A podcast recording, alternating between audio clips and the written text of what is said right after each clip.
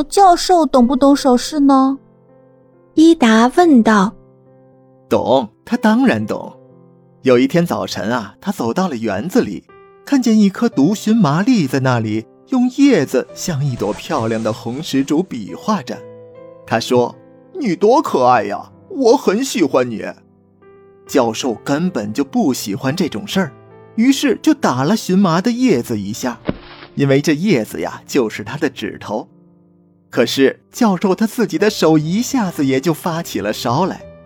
从那以后，他就再也不敢碰荨麻一下了。真有趣，小伊达说道，笑了。呵，是想骗孩子真的相信这些玩意儿吧？那位来串门的令人讨厌的枢密参事坐在沙发里这么说，他一点儿也不喜欢这位大学生。大学生时而捡出一个人吊在脚架上，手里拿着一颗心。因为他是一个偷心的贼，时而捡出一个老巫婆，骑在一把扫帚上，把她的男人搁在鼻子上。这位枢密参事看见这些滑稽有趣的剪纸，总要嘀嘀咕咕。他不喜欢这些东西，他一看见这些，就会像现在他说的那样说道：“哼，是想骗小孩真的相信这些玩意儿吗？”简直是愚蠢的空想。小伊达却觉得大学生给他讲的事很有趣，惹得他久久的回味着。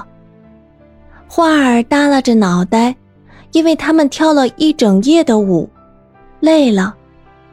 他们一定生病了，于是他便拿着他们来到其他的玩具那里。那些玩具都在一张漂亮的桌子上，整个抽屉。都装得满满的。在玩具娃娃的床上，娃娃索菲亚躺在上面正睡觉。可是小伊达对她说：“你得起来，索菲亚。多谢你今夜去抽屉里过一夜吧。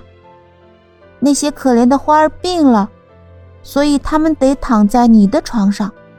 说不定他们会好起来。”然后他便把玩具娃娃拿了起来。但是玩具娃娃紧紧地绷着脸，一个字也不说，生气了，因为他不能保住自己的床。伊达便把花儿放在玩具娃娃的床上，用毛毯给他们好好的盖上，心想：“嗯，这下子你们可以甜甜的躺着啦。”他要为他们烧茶，让他们好起来，明天早晨就可以起来了。他把床帐拉过来，严严地围住小床，不让太阳光透过来晒着他们的眼睛。整整一夜，他都抛不开大学生给他讲的那些东西。现在他该上床了。他先得去看看窗帘后面，他母亲的花儿都在那儿，有风信子、郁金香。他温柔的悄悄说道：“我知道。”你们今晚有舞会的，不过花儿装作一点儿也不懂的样子，没有一片叶子动一动。